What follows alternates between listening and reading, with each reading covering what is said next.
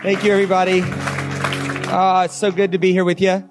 I, I, get to open the Bible today, and, and, and I take that very seriously. So anytime, anytime you get to open the Bible, you want to ask at least two questions. One, what happened? And two, and more importantly, what's happening in me right now because of what happened? And so if you're talking like following actual Bible, Genesis chapter one, it's a really easy one to find. It's right there at the beginning. And we're going to get to that in a second. What I've been doing all morning is I chose to come here today specifically and intentionally not as a guest, but as a family member, as a part of the team. And I wanted to speak into the culture that New Hope was intentionally trying to build.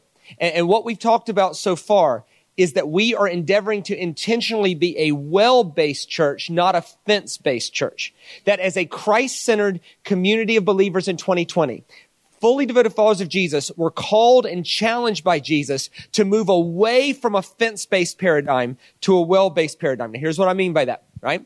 Jesus, Jesus was, when Jesus was on the earth, it was the most fence-based ministry in the history of the world. There were 613 fences. Who's in? Who's out? Who's right? Who's wrong? Who's clean? Who's unclean? Who's worthy? Who's not worthy? 613 fences in the Old Testament. Jesus transitioned the whole thing to two fence posts. Love God and treat others as you would want to be treated. And he called his followers to be people who don't endeavor to be right about specific scriptures, but rather endeavor to fulfill the whole lot of scripture by doing unto others as you would have them do unto you. And there was this incredible encounter with a guy named Philip and an Ethiopian eunuch. And the Ethiopian eunuch wants in on what God is up to. And he asked an incredible question. Can I be in on what's up to? Is there something stopping that?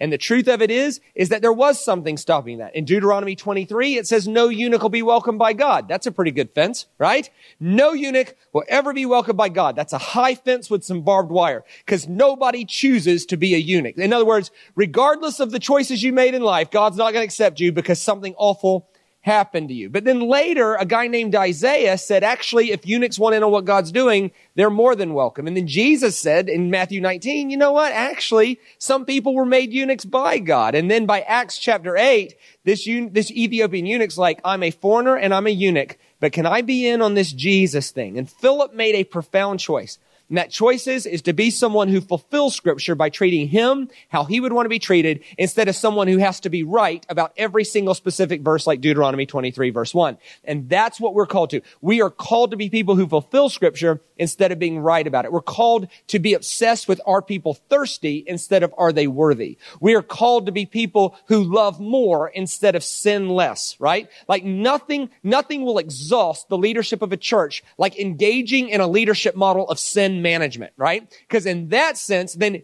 everybody has to bring their stuff to us and we're meant to fix their stuff instead of, no, we're going to create a culture where nothing has to be hidden. And then we're going to trust God to do all the convicting and all the changing because a well-based ministry focuses on loving more. A fence-based ministry focuses on sinning less. A well-based ministry focuses on nothing has to be hidden. A fence-based ministry says, I got to get in there and fix everything. A fence-based ministry says, you know what? We're worried about are you worthy? A well-based ministry only concerns itself with are you thirsty? Do you want it? Are you willing to let us facilitate and celebrate your next yes with God? And we can trust that because we're going to focus on the direction of your your shoulders instead of the distance you are from the center. And we're going to celebrate that next yes, which requires us at times, which brings me to this third thought. It requires us at times to engage people's broken story. And what we find is that what we say, where can we learn about how to engage someone's broken story? Well, that's good news. Because the first passage recorded in all of scripture tells us something very important about God. The first verb ever recorded. If you want to know what somebody's like, pay attention to the verbs, not the nouns. Like if somebody says God is love, okay, but so what until we have a working definition and framework of what does love do? Right? Well, God is mercy. Yeah, all right, but so what until we have a working definition of verbs that says this is what mercy looks like lived out, right? And the, the first verb that ever is used in the whole of scripture to describe what God is, is that God is a creator.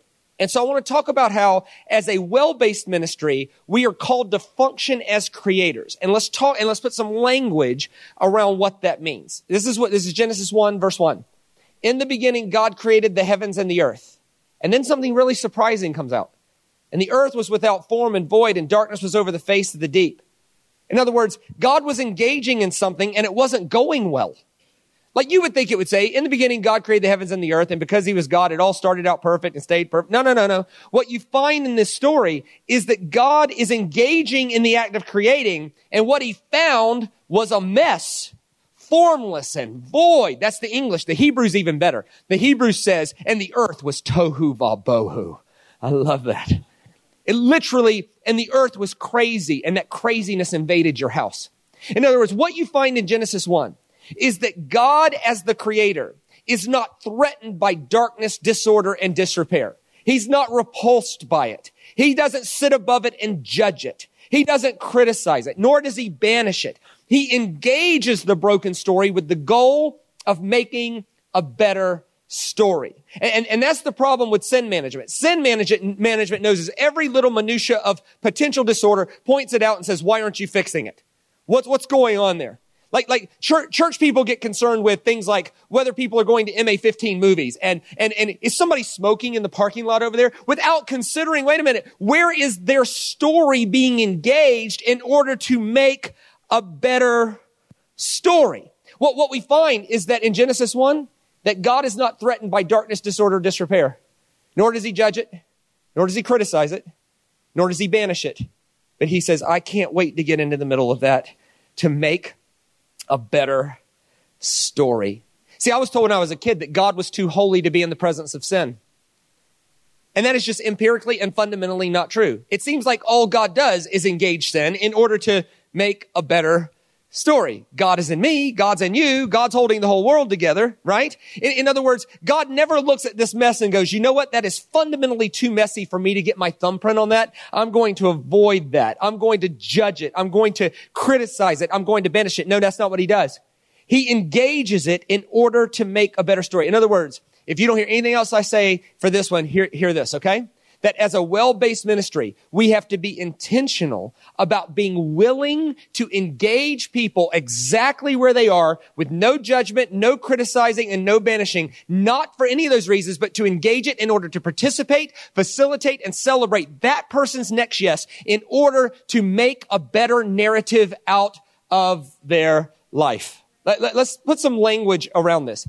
As influencers, we are called to be creators. Now, what does that mean? Creators don't avoid disorder. They engage disorder with order. Creators don't avoid chaos. They engage chaos with creation. Creators understand that everything belongs. So they don't banish the disorder. They reorder it to make a better story. Every part of that story belongs, but can we reorder it in order to make a better story? Here's what we learn in this, is that God seems to always meet people where they think he is and then moves them from there. He doesn't start with the complete picture. We couldn't handle it. So he meets us where we think he is and then he moves us forward. That's true of my life. It's true of your life. It's true of the scriptures. Like there's this guy named Abraham and Abraham lived in a world where they thought they had to kill kids to please God. And that is way out there, man. Like you know, the world's so much better today. We're worried about whether someone's smoking or not. Now, this person's killing kids, right? And God says, Oh, you think you need to kill kids? I'll meet you right there. That's where I'm going to be. Hey, if that's where you are, that's where I'm going to, that's where I'm going to be. I'm not going to judge that, criticize it, or banish it. I'm going to engage it right there in order to make a better story. So God engages Abraham right where Abraham thought he was. And he says, Hey, Abraham, I've got a good idea. Instead of killing kids, let's kill animals. Now that is a better story. In other words, he engaged Abraham right where Abraham thought he was, and then he moved it to something better. Same thing happens with Moses. Moses grew up in Pharaoh's house, and he was taught his whole life that God was the sun. And the sun is made of fire. So Moses thinks God is a fire. And if you think through the story, how does God meet Moses? He meets him in the wilderness as a, as a fire. Yeah, like, but a different kind of fire. A fire that's not even burning up the most flammable thing in the desert. It's, it's like a, you were taught your whole life, Moses, that God's a fire, but if you tick him off, he consumes you. But this fire isn't even harming the most flammable thing in the desert. As the great T.S. Eliot wrote, we only sustain, only suspire, consumed by either fire or fire. That you will live your whole life terrified of the consuming fire of the sun god Ra, or by faith, you will embrace the refining fire of a loving Yahweh, who, although he will perfect you, he will never harm you, for the bush was not consumed. Now that is articulate. in, in, in other words, in other words, God met Moses right where he is, but he didn't leave him with the idea of a consuming fire. He changed it to refining fire. Years later, There's a guy named Caesar comes along. And Caesar says, I'm not just a man, I'm God in flesh. And you know what? God in heaven didn't, didn't go, oh no, oh my, there's a guy claiming to be God. I can't handle that. No, no, he doesn't. He's like, oh, uh, the world believes God can be a man? I'm in. I'm in. This is the perfect time to become a man. Finally, the world believes God can be in a man. What a great time to introduce incarnation. But I'm going to flip it upside down. If God was actually a man, he wouldn't be raping, oppressing, and pillaging 99% of the world to enrich the 1%. He would be lifting the lowly to the level of the elite. He'd be leveling the playing field. He would just say things like, no such thing as male, female, Jew, Greek, slave, free. This would be a fundamentally better world. That God meets us right where we are, but he doesn't leave us there. He makes a better story, not by judging, not by criticizing, and not by banishing, but by re reordering the parts of our story in order to make a better story. And as a Christ-centered community who are supposed to show the world what God is like, we must be willing to do that for people who come, who, who that God brings into our, into our, into our influence. The, the, the question again is, are we going to build wells or fences? Are we going to be direction focused or distance focused? Are, are we going to be focused on sinning more, loving more or sinning less? Are we, are we going to be focused on, on nothing needs to be hidden or, or, or everything we got to get in there and fix it? Are we going to be focused on, are you worthy? Or are we going to focus on something better? Like, are you thirsty? Do you want it? Are you teachable? Are you humble? Are you responsible? Are you passionate about the infinite possibilities that, that, that come in? Now, the question is, is how did God engage the stories? Because if, if we're called to engage people's stories the way God engages the story, well, the first thing we have to see is that God did not banish it, judge it, or criticize it. He engaged it to make a better story. This is why nothing is more nauseating than Christians sitting behind faceless computers complaining about darkness in the world. Get out and do something about it. Posting it on Facebook's doing nothing. Get out and do something about it. Use your energy to engage the story in order to make a better narrative. Now, the question is, is once we get to that, how did God engage the darkness? And I see three things here at least. One, he engaged it with intentional vision. God sees the solution as systemic in exe- executing the vision. In other words, our yes must be clear. For New Hope to be the kind of church we're meant to be, the, the yes that New Hope is must be clear. And we can't get bogged down in distractions like, was it right or wrong? No, what, what are you talking about? No, no, no. It's, there's a lot of things that aren't wrong, but they're not wise, right? Christianity lives with a higher, more profound plane than is this right or wrong. It lives with, is this wise? Is this useful? Does this bring life? And our yes must be clear. And our yes is we will be a well-based place, which means we are focused far more on loving more and far less on sin management. That's what it means. It means, it means because we've said yes to that, we must say no to the distractions of sin management. We must say no to the distractions of the pressure to fix everything. We must say no to the temptation to define people as worthy or unworthy, but rather thirsty or unthirsty. That is the whole, but the yes must be clear. Our yes must be the driving force of all of our no's. See, mature people struggle with this. When is my no selfish and when is my no mature? And here's one way to know that. A mature no always is attached to an intentional yes. So if you think, why did I say no to that? Well, it's because I said yes to something else. Then that is a mature no. Now, a no that is not attached to a yes could be a selfish no. Because one yes requires a hundred no responses. It doesn't, a no response is not powerful enough to make life change unless it's attached to a yes. Like to be a yes person on forgiveness means you must say no to grudges. But just being a no person on grudges with no why of the yes on forgiveness, that doesn't help us. That we have to have intention if we're going to win this thing. We have to, we have to have intention if we're going to move forward with this. In, in other words, you don't have to intend to fail. You just have to have no intention and failure will be a part of things. Right? Right? Like you don't have to intend to be unfit. You just have to have no fitness plan and unfit will overtake you. Right? You don't have to intend to be broke. You just have to have no financial plan and brokenness will overtake you. What, what, what, what we find out with God when he engages the disorder is his yes is so clear. Yes to light. Yes to order. Yes to this. Yes to life. Yes to life. Yes to increase. And when we say yes, that means that there are certain no responses attached to that yes. So here's my question. Are we clear in what we want this thing to look like? And more importantly, is there alignment between the questions we ask and the stated values? Like it's one thing to say we're a well-based place. We're going to focus less on, on sin management and more on love development. We're going to, we're going to focus less on fixing everything and more on creating a culture where nothing has to be hidden. And we are going to trust God to be at work. And so we can facilitate and celebrate every person's next yes. It's one thing to say that. It's a whole nother thing to make sure that the questions we ask in public, particularly, actually uphold the value. Because here's what the studies show. When the questions we ask and the statements we make say the same thing, trust goes up, anxiety goes down, confidence increases. So, so I'll, I'll give you an example, right? So let's say let's say you have a third grader and let's say he's an A type personality, like the, the type that would stress over a 98 instead of a 100, right? And he's got an exam and you look in on him, he's all sweating, he's stressed, you know?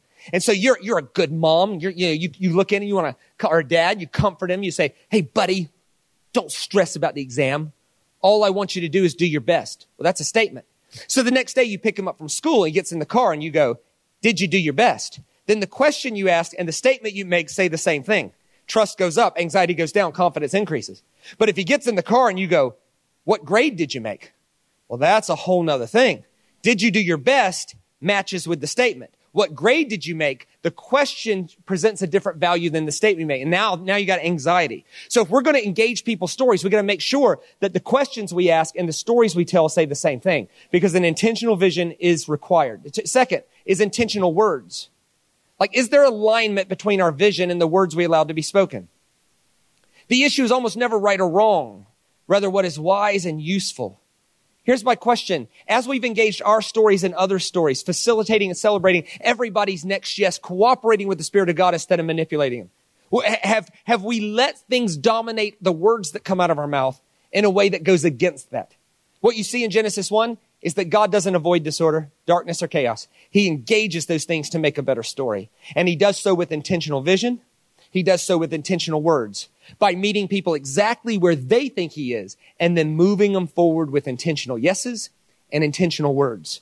Let's say it the third way. You also see intentional rest. That there was a six and one rhythm built into creating.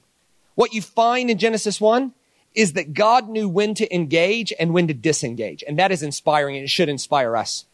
That, that actually an important lesson of engaging people's story in order to make a better narrative is to know when enough's enough is to know when enough is engagement. It needs, needs a bit of rest. What you find in this story is that God knows when to be on and when to be off, when to give, when to receive. That to, just to be, just to be a viable part of any part of creation, we have to master the art of giving and receiving, whether that's breathing, eating, whatever the case may be. It's sort of like this. If, if our life is like a song, there's a way to play a song with the right notes in the right key, with the right singers and the right instruments. But if the drummer's off, it butchers the song if the rhythm is off in the song, it butchers the song. And what, and we've all seen that in church and not, like, like we've been around church long enough to know, to, see it with the, the, musicians are on one thing and the drummer's just like a 16th of a beat off. And there's this really awkward sort of, and, and there's, there's nothing to do other than stop and start the song over. We, we also see this with Jesus. Jesus engaged people's stories right where they are, right? He, he, there's this one time in Mark where it says he spent all night casting demons out of people. How empowering? And it says that he knew that the next day the crowd would be bigger. So before the sun came up, he went to a solitary place to disengage, right? And then the sun comes up and the crowd's huge. And Peter goes and finds him because he knows where his spot is. And he, he like rebukes Jesus. He's like, Jesus, what are you doing, man? Don't you know everybody's waiting on you? And Jesus says, Really? Everybody's waiting on me? Then let us go somewhere else. In other words, Jesus knew when to engage and when to disengage. Because here's the truth your life's like a song. And too much engagement in the song creates white noise and confusion. But also, too little engagement with the song creates depression. It creates disengagement. Music is made up of notes and rests. And in our life, if there's too much notes, too many of them, it's like, oh, it's hard to listen to. But also, if there's too much rest in the music, that is equally hard to listen to. And here's what's happened in the COVID season, right? COVID exposed an Australian value for promising something it couldn't deliver. Let me tell you what I mean by that. If you fly across the sea on Qantas, in the Qantas magazine, there's a wealth management ad about living the Australian dream. And in that ad, there are two Australians in their 60s with a camper. And the idea is, is that the idea is to never have to go to work ever, ever, ever again and just drive around Australia and look at stuff. Okay? What? Anyway, the Australian value of, probably the number one question I get asked is, mate, mate, when are you going to take holidays, mate? The idea is, is that there's this value. If, if, if I just had enough money to do nothing and just chill. Well, here's what happened with COVID, right? COVID forced most people to sit around and do nothing and just chill. And that thing did not deliver what it promised. People hated it. Why? Because too little engagement in the song creates depression. Too much engagement creates white noise. And here's the thing sometimes I would preach something like this and go, we might need to have some rest here. Not right now. Because COVID has put us in a season where there's been, quite frankly, a little bit too much rest and we need to get up, put our head up, our shoulders back, and engage people's story and say our next yes and facilitate that next moment. Why? Because we are called to be the facilitators and celebrators of people's next yes that God brings into our world because we are going to be a well-based place and not a fence-based place. So, my brothers and sisters, here's my questions for us. Are we going to build deeper wells or higher fences? Are we willing to engage people's stories instead of sitting above it judging? Are we going to engage in sin management, which lets us sit above people and go, well, you did this, or are we going to step back and say, no, no, no, no, no. We are going to jump in headlong right into the disorder, the chaos, and the disrepair because we want to honor that person's thirst and help facilitate and celebrate that person's next yes? Are we willing to be the creator that God showed us we could be with intentional words, intentional vision, and intentional rhythm in what we're doing? May we engage the song again because the engagement of the song is critical to us saying, facilitating, and celebrating every person's next yes. Thank you so much for being a part of your morning. I hope Jesus got bigger for you today. Grace and peace, everybody. God bless.